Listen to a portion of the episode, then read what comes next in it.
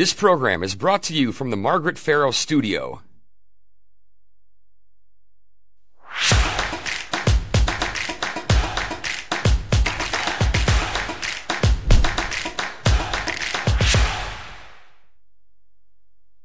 Hello and welcome to Newsmakers. I'm your host, Lisa Pugh. The Wisconsin Supreme Court will hear oral arguments tomorrow, Tuesday, November 21st, in a case that has the potential to upend the entire state legislature. Interested parties will be weighing in on whether the state's current legislative map is constitutional, and if not, what should be done about it. We are talking today on Newsmakers with a few experts on this issue. Craig Gilbert, who is a former national political reporter with the state, I'm sorry, with the Milwaukee Journal Sentinel with Marquette University as well. And also John Johnson, who is a redistricting expert with Marquette University Law School. Welcome to both of you. Great to be with you. Thanks for having me. Of course. I've been looking at your articles, your analysis on this issue. I have to ask, what makes one passionate about legislative redistricting? John. you know, it's a, it's an interesting intersection of so many different things: geography, political motives, uh, just just the sort of technical problems of drawing maps that make sense. Um, so, and it, it's so consequential. We live with the decisions we make now for another ten years. Craig, is there some history to why this is an issue you've been tapping into? Yeah, I mean, it really is kind of a window into the political landscape in Wisconsin, the political map. Um, you can see over the course of these debates over redistricting how shifts in the political map have impacted that debate. But it also, in the end, just sort of gets to kind of these issues not necessarily legal issues, but also just political issues of fairness and, and democracy. And, you know, what do we look for in our electoral system in terms of competitiveness and responsiveness? And so those are big, meaty, and as John said, really consequential issues. So, uh, legislative maps constitutionally required to be redrawn every 10 years following a census. I think our viewers might be thinking, weren't, weren't we just here? Didn't the court just uh, impose maps in spring of 2022? Craig, why are we back here arguing about this map now? Yeah, so that the legislative maps were settled in a way that made Republicans very happy and made Democrats very unhappy. So they've been looking you know, for an opportunity to revisit this issue. And with the election of a fourth liberal justice uh, this past April, giving, you know, creating, um, shifting the court from a four to three conservative majority to a four to three liberal majority. Um, I think they are looking at that as an opportunity to revisit this issue and get a different outcome.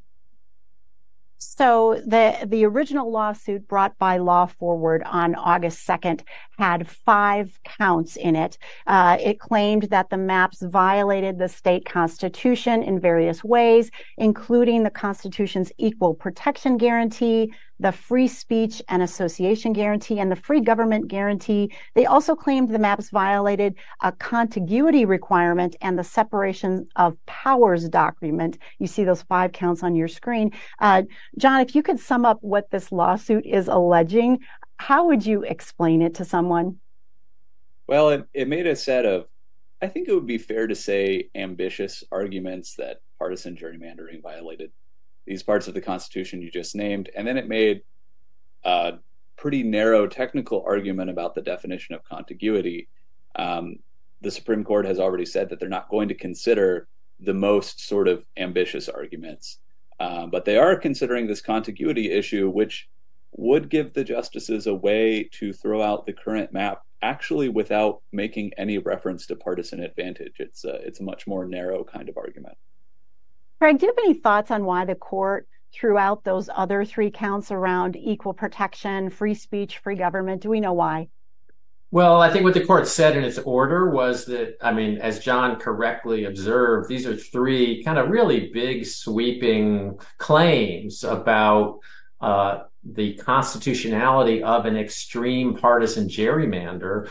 In many ways, they really go to the heart of the debates we've been having nationally and in the state about about redistricting. Um, the court set those aside and said, like John said, we're going to look at these two more, you know, narrow questions. In, in doing that, it said that um, the first three questions about partisan gerrymandering would require a lot more fact finding. And the court seemed to be saying, um, we're going to take up these other two issues, certainly take them up first. And uh, then we're going to deal with some of these other questions if we end up you know, throwing out these maps on narrower grounds, uh, they're still going to have to consider the question of, you know, what criteria to use in drawing new maps. And those questions do get uh, pretty big and pretty fundamental when it comes to, you know, what is a fair map, what is a legal map, and what the court should and shouldn't consider in making those decisions. Craig, you had been doing a lot of writing around this issue of gerrymandering and, uh, you know, basically a map that artificially is alleged to artificially favor a particular party. Is a gerrymandered map automatically unconstitutional? What is that definition of gerrymandering here? Yes, so we really have to kind of separate the political questions from the legal questions. And there's been a lot of debate about both. But for example, the US Supreme Court has ruled, you know, from a federal perspective, uh, that they're not going to look at at um, partisanship and partisan gerrymandering as a basis for intervening in a, in a legal fight um, over districts. Um, they've kind of taken that out and said that's not for us to consider. Um, we have the similar questions and debates at the state level across the states, depending on the state constitution and how it's being um, interpreted. But politically, you know, these questions are very live and they're really and they're they're big and they're important. And so where it gets complicated is, you know, we have these running debates and there's a Democratic point of view and a, and a Republican point of view about this about whether it's appropriate once you have a political map and a partisan map, whether it's appropriate for judges to come in and say, um, what you did is too partisan, it's too extreme, uh, and there's a legal basis, you know, for rejecting that, or just saying, you know, if they have to draw new maps, this, these are the kind of maps we need to draw. John, do we know what criteria the court will be using uh, in this process and looking to in constituting a, a fair map? Well, there's a little bit of a criteria in the Constitution. You know, the Constitution says that you should be compact, contiguous, doesn't say exactly what that means, and that you should try to keep municipal borders together when you can. Um, so those are sort of goals uh, that you might have. This ruling might come up with a tighter definition of contiguity. Um, but beyond that, I think the court can choose how to implement that criteria, and it's really the implementation of the criteria where the where the decisions that affect the balance of power in the state are going to come from. Craig, how do you anticipate that this discussion will be different than how the court handled that discussion in spring of 2022? Uh, they used a least changes approach then. What do we think will be different this time around? Well, um, the people challenging the maps are hoping are really challenging that ruling. Um, and they want the court to kind of reject the least change approach which is controversial and hotly debated and consider a new um, again if they reject these maps. In fact the court has asked the parties to the lawsuit to advise the court about what criteria it should be using and and beyond the ones that John mentioned, we're seeing the parties to the lawsuit make different arguments about, you know, whether the court, you know, beyond just the letter of, you know, beyond contiguity, beyond compactness, whether the court should consider the politics and the political makeup of these districts. And so you have even different arguments made even among the Democratic parties to the lawsuit about how far the court should go with res- just to give you one example, some people would argue that if it's Wisconsin is a 50-50 state, so the legislative map should be 50-50. Um, so they should consider what people call proportionality. And that should be a guide. Other people might just say, no, just take politics out of it and, you know, draw a neutral map that doesn't try to, you know, achieve either a Republican or a Democratic goal. Uh, John, you mentioned that the state constitution references this uh, term contiguity or contiguous when outlining the process for election of legislators. Let's look at that. The members of the assembly shall be chosen biennially by single districts on the Tuesday succeeding the first Monday of November in even numbered years by the qualified electors of the, of the several districts, such districts to be bounded by county, precinct, town, or ward lines to consist of contiguous territory and to be in as compact form as practicable. Uh, so, what does contiguous mean when it comes to map drawing, John? Uh, do we do we know how the court will be looking at that term? Yeah, I mean, if you look it up in the dictionary, it means all the parts touch each other. It's not complicated. But uh, in the early '90s, uh, there was a, a, a, federal court case actually, um, and there were one one set of uh, one side of the trial said, well, we've got these municipalities that are discontiguous and we want to keep the municipalities together. Um, and in fact, the Constitution says that we should try to keep municipal boundaries together when we can. So uh, they proposed a map that kept municipalities in a single district, even when the municipality was composed of pieces that didn't all touch each other. And the judges in that case said that was okay. They said that literal uh, contiguity was not the requirement here. Um, and the plaintiffs in this case, uh, the petitioners, I should say, are arguing that that case was wrongly decided, and in fact, um, contiguity should be interpreted literally. Um, the other side in this case is saying, well, uh, there are multiple goals that this part of the Constitution is calling for, and it's okay to balance them in a reasonable way the petitioners in the lawsuit say that 55 assembly districts and 21 senate districts are non-contiguous according to their definition. At, here's one example we want to show. Uh, it includes Assembly District 47. That's in the Madison area. We're showing an image that's taken from the complaint that shows Madison area assembly districts. Assembly District 47 is in red in this image. You can see various small island areas and disconnected pieces, which can be several miles from each other, and they are surrounded by, entirely by another assembly district. John, you've done a lot of analysis on this issue of uh, contiguity in assembly districts. What can you tell us about the 47th assembly district? Is the is it drawn in an unusual way? it's an artifact of the weird municipal boundaries there, which which is itself a consequence of the city of Madison and some other municipalities' annexations of surrounding areas as they've grown. Um, in Wisconsin, municipal annexations are happening constantly. Every month, pieces of land are being annexed by another municipality, and so it can lead to these strange islands that are left behind. Um, and uh, right now, those islands are reflected in the boundaries of the districts that are drawn, or at least the islands that existed at the time the districts were drawn. Um, and so that's what you're seeing here. It's not done to advantage any party. Um, Republicans or Democrats are not getting more voters as a result. This isn't some extreme form of partisan motivated gerrymandering. It's just a way of accommodating our messy, messy municipal boundaries in Wisconsin.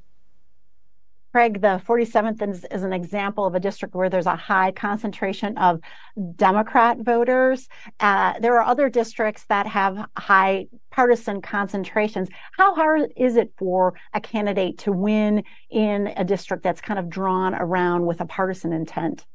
So it's a lot harder than it used to be. And one reason for that is that people's voting behavior has changed. I mean, people are much more sort of party line in their voting. People used to split their tickets and they might vote Democratic for president and Republican for legislature or vice versa. That's that's a rarer thing today. So in effect, you know, knowing the partisan makeup of a district is a lot more predictable of how that district is going to vote up and down the ballot than it used to be. So in a way, it gives the map more power um, to determine the outcome. Because if you have, in the old days, let's say a district might have to be 60 40 to guarantee, you know, to, you know, to guarantee the election of, you know, the member of the majority party in that district. Now it may only need to be 53 47 to guarantee uh, the election of someone from the majority party. So, this is one of the reasons why, you know, a tilted map has such power. John, is the 47th or that Madison area an example of an area that could change dramatically in a redraw of the map? Are there other areas that you would say if if this court would throw out the map, we can expect to see some big changes? I wouldn't expect. Well, let me say, if if the court draws a new map, I think it's most likely that they would just draw 99 new districts, possibly leaving the districts that are subject to the Voting Rights Act requirements in the Milwaukee area unchanged. But otherwise, I expect it'll be a wholesale redrawing, not just tweaking around the edges. But that Madison area is very democratic and it's going to remain very democratic pretty much under any kind of districts you draw as long as you're respecting compactness and municipal boundaries. The places where you might see um, the representation of a community change between the two parties would be around Sheboygan, for example, where the city is right now split between two districts that allows them to both be safe Republican. A district that keeps Sheboygan intact, intact will be more competitive. Also in northwestern Wisconsin, around Duluth, Superior, um, over into uh, Ashland and Bayfield, those districts used to be Democratic. They were redrawn in such a way that they became Republican most recently. I think uh, in a redraw, they would be more competitive. And then we see places in the Milwaukee suburbs, uh, down in Kenosha, Racine, those areas where where uh, there would be a chance for some pretty big changes we mentioned at the top of the show, the other big question the court will be deciding is on this claim of a violation of separation of powers. The petitioners say that the map currently in place is the exact same map that Governor Evers vetoed in November of 2021. Craig, how do you expect the petitioners will be making the case uh, that this is a violation of separation of powers? Yeah, I mean, what they're arguing is that by essentially adopting the map that the governor vetoed. They're kind of nullified the governor's veto and they kind of acted like a legislative supermajority in overriding his veto in effect. So they're basically arguing that the, the court overstepped its sort of judicial role and behaved more like an elected branch. Um, and of course, Republicans are making the argument that no, uh, the court was perfectly within its role here to adjudicate this and ended up choosing you know for its reasons choosing the map it chose in this case. Um, what's interesting about this is that you know these arguments about the role of the court vis-a-vis the um, the political branches kind of run through uh, this litigation. And in some cases you've got democrats arguing that the court is overstepping or potentially overstepping its judicial role. In other cases, you've got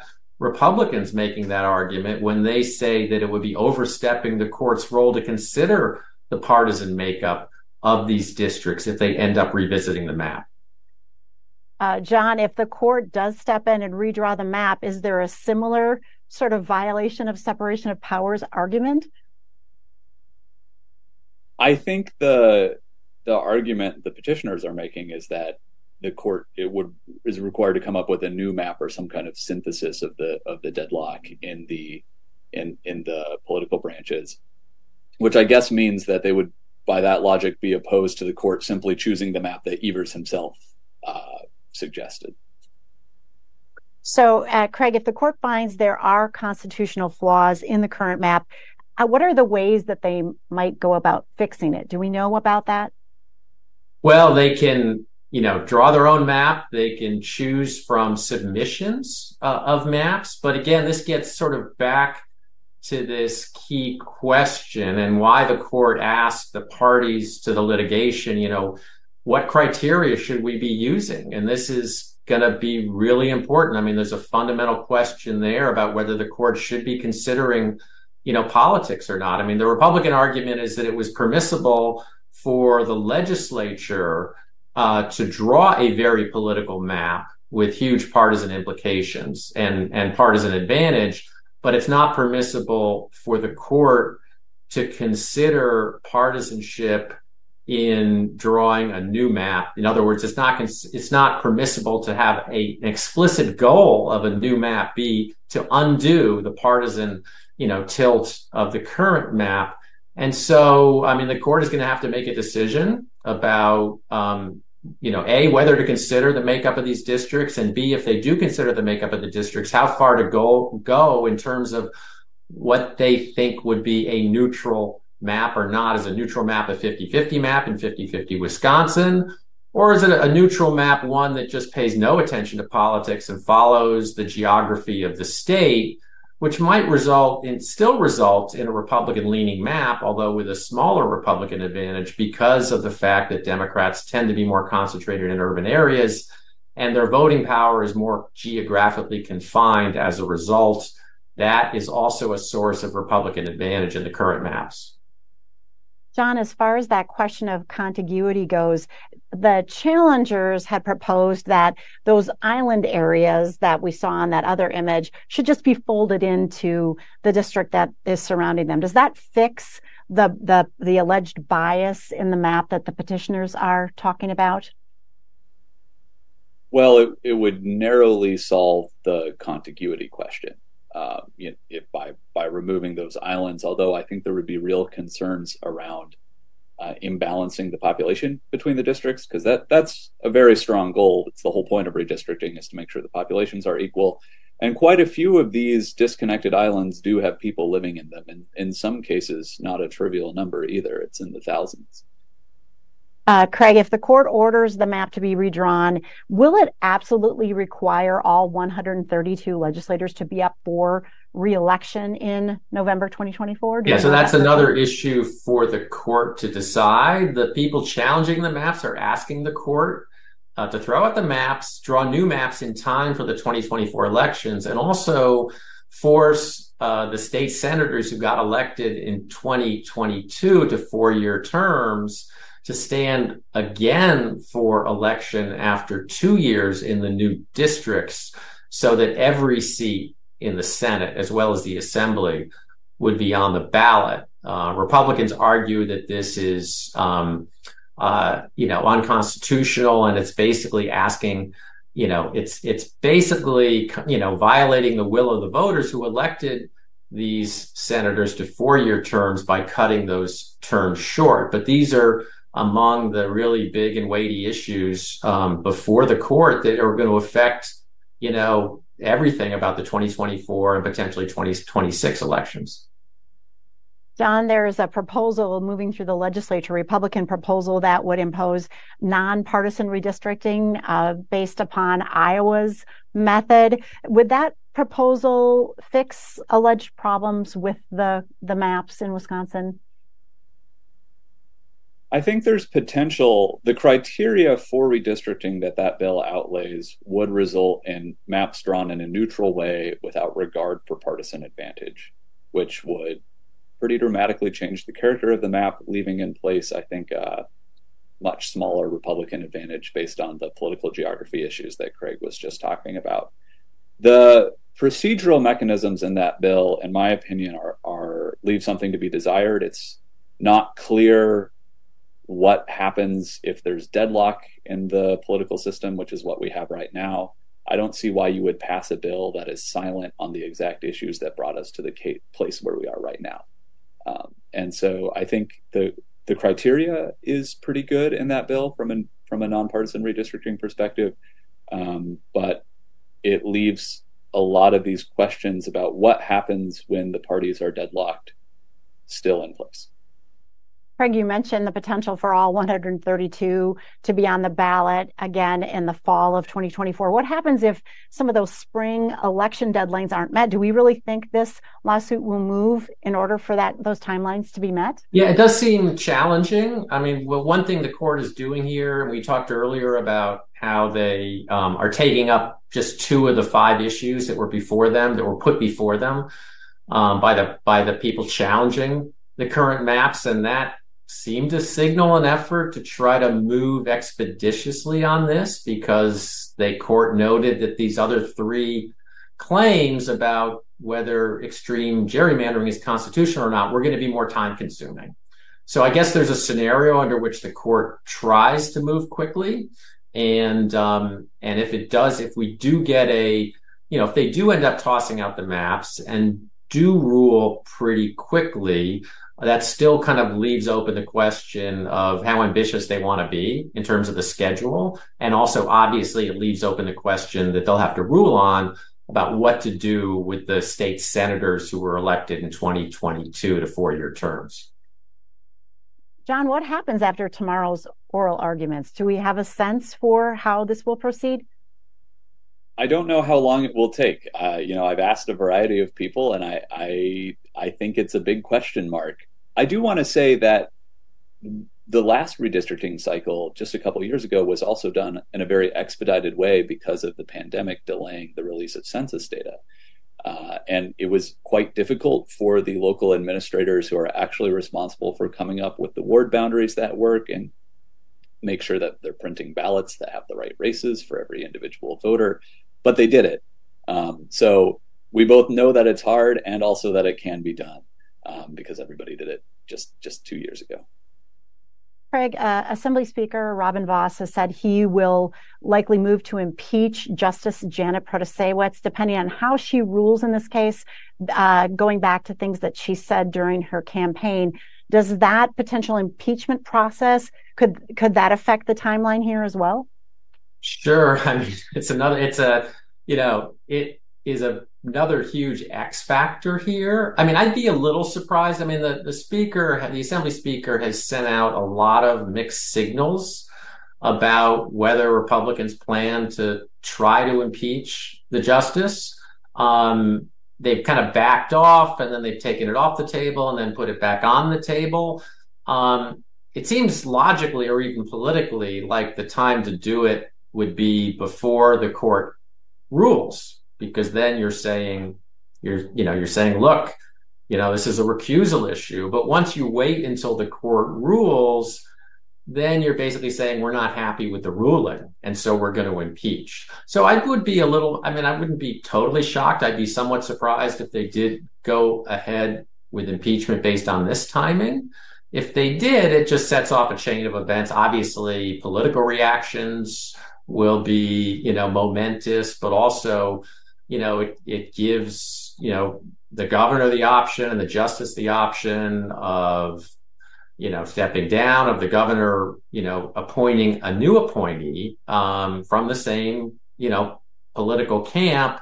And so then you have to ask, you know, what is being accomplished, uh, what political goal is being accomplished by Republicans by doing that. I'd like to ask you both as we round out our time here. What what are the main implications for Wisconsin in this case? What's what's really at stake? I'll start with you, John. Competitive elections. Um, if the maps are redrawn to be neutral using either criteria, either attempting to match the 50 50 balance of the state or simply drawing districts without regard for partisan advantage, either either case will result in a set of state legislative maps where control of the state legislature between Democrats and Republicans is genuinely at stake in each election. Craig, how would you answer that? Yeah, so I would agree. I mean, obviously, the partisan breakdown of the legislature uh, is at stake, but also the responsiveness of our of our election system to political shifts and swings depends on having you know a certain number of competitive districts, uh, whether they're Republican leaning or Democratic leaning, but districts that are capable of swinging from one party to another as we get political shifts from one election to another. We don't get the same big political swings we used to get, and people don't split their tickets as much as they used to. There are fewer competitive communities in Wisconsin because of the way people have sorted politically, but there's still a big range between having a map that basically minimizes the number of competitive seats and minimizes the play in our legislative elections and a map that tries to achieve some level of responsiveness, some level of play, and some level of competition. Well, thank you both for sharing your expertise today. We know we will be watching and we have a better understanding of what might happen. Thank you. And thank you to the viewers of Newsmakers. Be sure to tune in again as we highlight the issues and sit down with the decision makers who make a difference for all of us.